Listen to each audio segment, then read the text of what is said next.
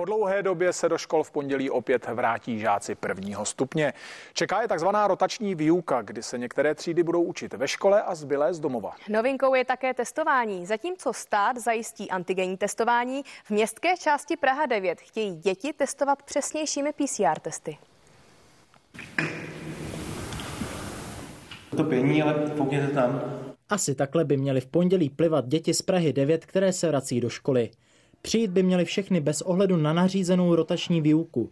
Vedení radnice se totiž rozhodlo zkusit jinou cestu, než kterou doporučuje ministerstvo. My jsme si vyzkoušeli právě ty takzvané šťouronosy, antigeny a PCR a největší problém prostě byl v tom, že ty antigeny nejsou úplně spolehlivé, to znamená, ta, ten virus se prostě může šířit dál, to znamená, ne, ta pravděpodobnost, jak snižuje to nákazu, je menší než u PCR. PCR testy jsou prostě mnohem spolehlivější, umí najít tu mutaci.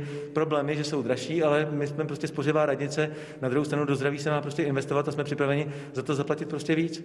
Tento pilotní projekt Prahy 9 podporuje i poslanec hnutí Ano Patrik Nacher. Trošku je mrzuté, že právě eh, tyhle ty piloty eh, mohly probíhat eh, v tom období, když byly ty školy zavřené. Ministerstvo školství dnes do škol rozeslalo manuál k antigennímu samotestování. Vedení Prahy 9 ale říká, že nejmladší děti se sami otestovat nedokážou. Tohle není cesta, protože šestileté dítě se opravdu, i kdybych chtěl, neumí samo šťournout do nosu.